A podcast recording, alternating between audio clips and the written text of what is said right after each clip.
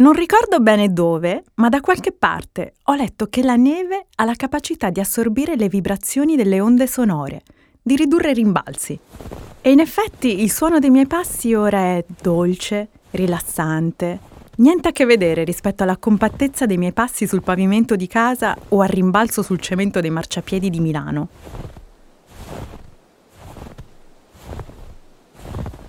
Adoro questo suono, o forse dovrei dire non suono. Qualsiasi cosa sia, io lo trovo terapeutico.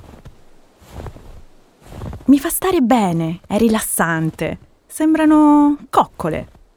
E poi sinceramente io questa neve soffice la mangerei, una bella manciata, fresca, di quelle che da piccoli ti fanno tremare i denti prima di scoppiare a ridere, prima che un adulto ti dica non farlo più, fa male ai denti. Se ci penso, l'ultima volta che ho giocato con un ghiaccio simile, in mano tenevo una cannuccia, una di quelle nere, tipiche dei locali che servono gli aperitivi. Caipirigna per me. La prendo per due motivi. Quel ghiaccio tritato a neve e perché mi ricorda il mio viaggio in Brasile, che ho fatto subito dopo la maturità. Non sono un'esperta, non è nemmeno il mio drink preferito, se proprio vogliamo dircela fino in fondo ma sono sicura che quella caipirinha non fosse neanche lontanamente paragonabile a quella che avevo assaggiato a Ilia Grangi. Però quell'aperitivo trasteverino di fine luglio, per me, ha il sapore giusto, visto che quella sera, a margine di quel cocktail, l'idea del cervino ha preso forma. Cosa c'entra quella caipirinha e perché ha a che vedere con questa storia? Ma soprattutto mi scusi, sto cercando il cristallo ski resort. Ci sei quasi, è quello lì. Oh mio Dio, stupendo. Cioè, dormirò veramente lì per i prossimi giorni. Mettiamola così, se è un sogno, non mi svegliate. Io sono Gloria Aura Bortolini e questo è Cristallo Ski Resort, il diario del mio incontro con la montagna perfetta. Un podcast di Valtour prodotto da Hypercast. Insomma, mi dicevi, hai finito di scrivere un libro? Beh no, insomma, ci sto lavorando, cioè una sorta di guida dedicata alla montagna. Scusa, mi passi la racciolina? Sì, certo, tieni. Dicevo, sono a buon punto, ma mi manca il cervino. Dovrei trovare una sistemazione per stare lì qualche giorno. Wow, figato. Sì, infatti, non voglio rimandare. Me ne porta un'altra? Grazie. Sai che forse, fammi controllare, eh, mi sa che un mio amico, se non ricordo male, va a lavorare lì, forse, forse un'idea, sì sì, una delle mie. Ed eccomi qua, grazie al mio fortunato incontro in quella sera di amici e chiacchiere, ho trovato ospitalità ai piedi del Cervino. Prima ospite del Valtour Cervigna Cristallo Ski Resort, il complesso di Valtour che porta nel cuore della montagna. Sono qui per scrivere il mio nuovo libro di viaggio, un progetto iniziato anni fa in Argentina, una guida dedicata alla montagna e ovviamente non poteva mancare Cervinia. Più che una guida è un reportage sulle diverse realtà che abitano le montagne. Insomma, cerco storie. Il Cervino è la montagna perfetta, come il cono che disegni da bambino sul foglio A4. Io voglio che sul cono si aprano tanti balloon che la raccontino, proprio come nei fumetti, Sarebbe una copertina perfetta, devo dirlo all'editore. Ma ancora è presto, prima devo finire di scrivere. Parlando di cose da ultimare, anche l'albergo è in costruzione. Stanno terminando i lavori, non manca molto all'apertura e il fatto che abbiano accettato di avermi con loro in questa fase lo considero un segno.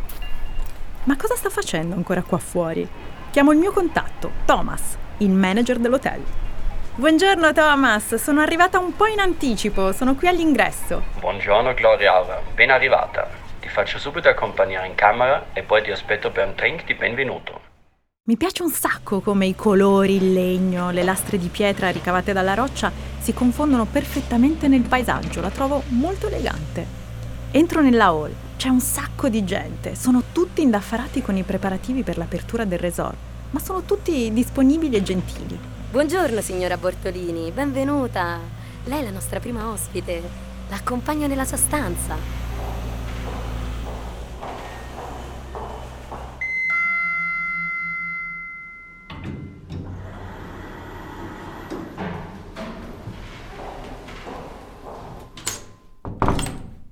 Wow!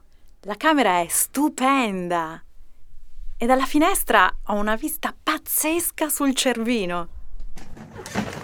Vorrei godermi questo momento in totale relax, ma devo mettermi subito al lavoro. Ho già fissato una serie di appuntamenti, poi devo passare a prendere mappe e opuscoli all'ufficio turistico e poi la parte che mi piace di più è quando parlo con la gente del posto. Ho giusto il tempo di svuotare la valigia, di sistemare le mie cose. Chi mi chiama adesso? Mia madre. Ciao mamma, tutto ok? Sono arrivata. Le sue solite raccomandazioni. Voleva sapere com'era andato il viaggio, com'è la sistemazione, qual è il programma giorno per giorno e poi le frasi di rito. Copriti bene, non prendere freddo, stai attenta, sii prudente. E sapevo che lo avrebbe fatto. Ha tirato fuori la solita storia di quella volta che mi sono persa sulle montagne argentine. Come darle torto? È successo durante il mio viaggio in solitaria in Sud America, quando, durante quella che avevo considerato una facile passeggiata sul Fitzroy patagonico, beata in coscienza giovanile, ho abbandonato la strada segnata sulla mappa e ho seguito le indicazioni di una persona del posto. Risultato. Ho perso l'orientamento e mi sono trovata completamente sola in mezzo al nulla, senza un telefono, senza che qualcuno sapesse dove fossi. Dopo un tempo che ricordo essermi sembrato eterno, però l'ho trovata. Cosa? La salvezza, materializzatasi in due alpinisti austriaci high-tech che mi hanno vista terrorizzata andargli incontro di corsa in jeans, scarpe da ginnastica e felpa. Mi hanno riaccompagnata alla base dandomi anche una bella strigliata, perché con la montagna non si scherza. Lezione imparata. Quando sono in montagna penso ancora a loro come ai miei angeli custodi. A proposito di cielo, di ali, il programma di oggi inizia con un tour in elicottero. Non vedo l'ora, sarà la mia prima volta. Raggiungo il punto di partenza per il mio elibattesimo. La giornata è limpida e senza vento e già da qui la vista è mozzafiato. Ad accompagnarmi sarà Costantina Canistro, organizzatrice dei tour e gli ski a Cervigno.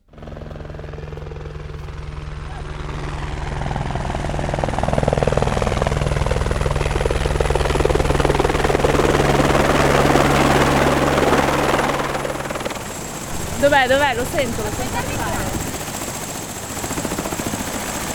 È un elicottero piccolo ma molto potente. Questo modello arriva anche sull'Everest, mi dice il pilota mentre saliamo a bordo. Sarà anche così, me lo dice per tranquillizzarmi, ma non funziona molto. È stupendo, qui stiamo decollando. Siamo appena partiti, siamo decollati per fare questo tour in elicottero con il nostro pilota non ho chiesto il nome del pilota, come ti chiami? Stefano. Stefano. Tutto a posto Stefano? Siamo in buone mani? Alla grandissima. Direzione? Andiamo a Cervino. Andiamo direttamente in vetta a Cervino? Grande, grande. Wow. Siamo sempre più vicini alla montagna. Costantina, cosa vediamo ora? Questo è il ghiacciaio del Mortabella, che è il più grande ghiacciaio della valle che abbiamo. Quello invece è il ghiacciaio dello Cherion e adesso ci avviciniamo, ci avviciniamo alla cresta del leone, che è la cresta di salita per il Cervino, la cresta estiva. Dall'elicottero si vede il lato invisibile del Cervino, il lato ovest. Quella è la capanna Carrel, è stata la prima salita italiana sul Cervino. Da quassù si vede tutto il Cervino, anche la famosa parete nord. Qui sono state scritte pagine e pagine di alpinismo, Guarda, da qui si vede anche l'albergo. Ora siamo nella fase di discesa, infatti le orecchie iniziano a fare un po' male, bisogna decomprimere continuamente. E comunque no, è una delle cose più belle, penso più emozionanti che, che abbia mai fatto. È davvero un'esperienza incredibile. È già finito! No, ripartiamo! Il tour in elicottero è stato 15 minuti di pura bellezza. Farei subito un altro giro, ma è ora di pranzo e mi aspettano da Tino, un ristorante tipico di Cervigna. È sempre aperto anche quando gli altri sono chiusi. Insomma, Tino è una garanzia, mi ha detto Thomas questa mattina. Costantina, rimani a pranzo con me?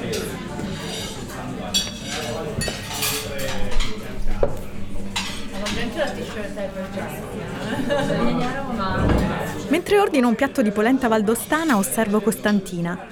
Capelli ricci, castani, occhi blu, sorridente e rassicurante. Prima lavorava come ingegnere per una multinazionale di aerei, poi qualche anno fa ha deciso di cambiare vita e di trasferirsi a Cervinia. È innamorata di queste montagne. Cervinia è un posto unico perché credo che sia l'unico posto al mondo dove le montagne entrano veramente nelle case e negli alberghi.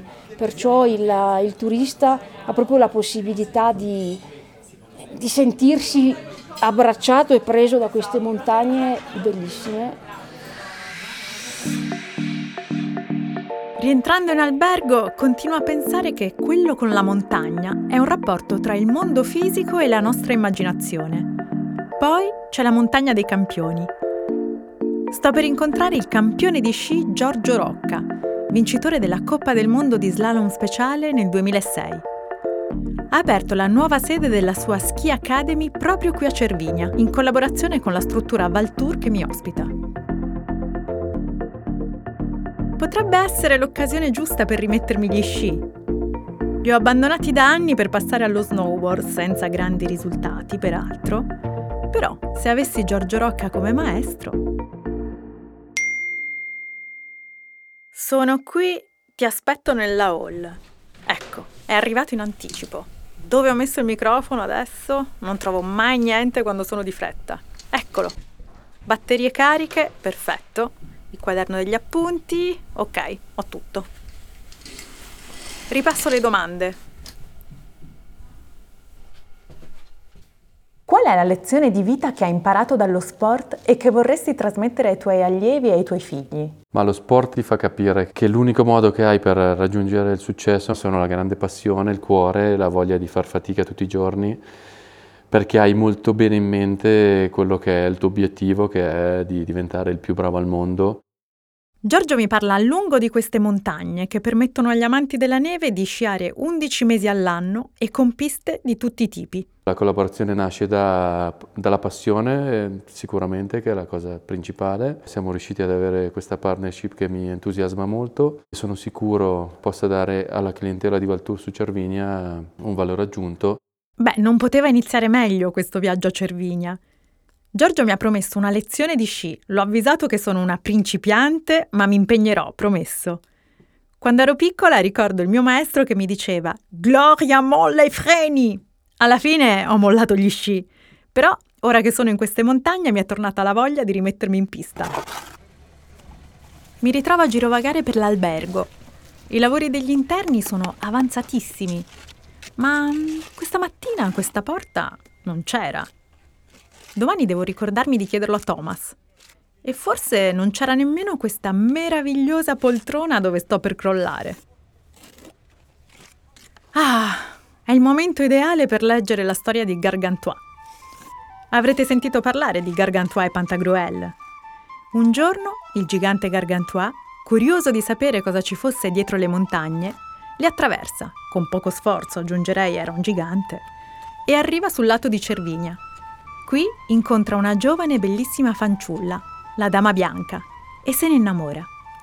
Decide di portarla con sé, ma la mancanza della fanciulla provoca una grande carestia in valle. L'erba non nasce più verde, le mucche non fanno più il latte, i torrenti non hanno acqua. Tutti gli abitanti della valle vagano in montagna alla sua ricerca. Questa leggenda si collega al carnevale e la persona più adatta per raccontarmela è Angelo Vallée, maestro di sci e guida turistica. Ho ancora un po' di energie per raggiungere il suo negozio, si trova a poche centinaia di metri dall'albergo. Angelo, come va a finire la storia della Dama Bianca? Ci sono questi due emissari che partono e attraversano le Alpi e allora nella rappresentazione ci sono proprio queste due figure che si fa di notte con le fiaccole a carnevale che scendono alla montagna con gli sci. Uno è il parroco nostro, che è un bravissimo sciatore, chiaramente si scia in tecnica di telemark, la tecnica antica. Lui col bastone arriva e dice ok, ho trovato la dama bianca il gigante è disposto a renderla.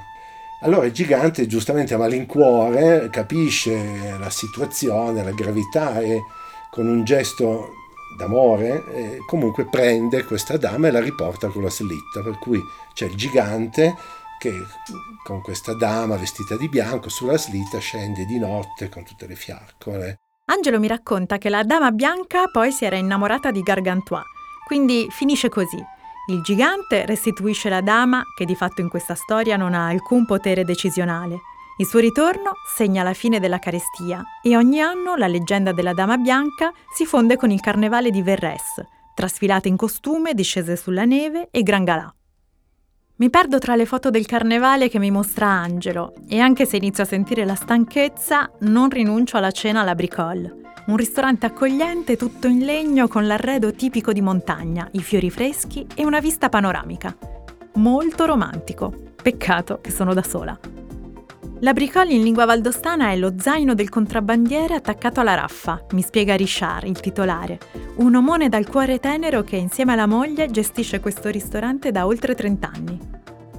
Durante il racconto si emoziona. Io devo ringraziare molto la mia compagna, la Bubi, che ha delle idee eccellenti e ogni anno ha sempre voglia di fare e di mantenere il locale su una certa impostazione. Ha fatto i tovaglioli muccati e tutto quanto per rendere proprio lo stile di montagna. E io sono stato fortunato.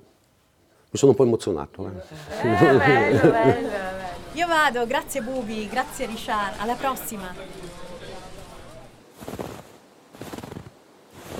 Faccio due passi prima di tornare in hotel. Se per il mio libro sono in cerca di storie, come primo giorno ne ho ricevute davvero tante. E qua fuori c'è un cielo stellato da manuale di geografia astronomica, un'aria frizzantina e poi questa neve che non fa rumore. Un podcast Baltour prodotto da Hypercast con Gloria Aura Bortolini.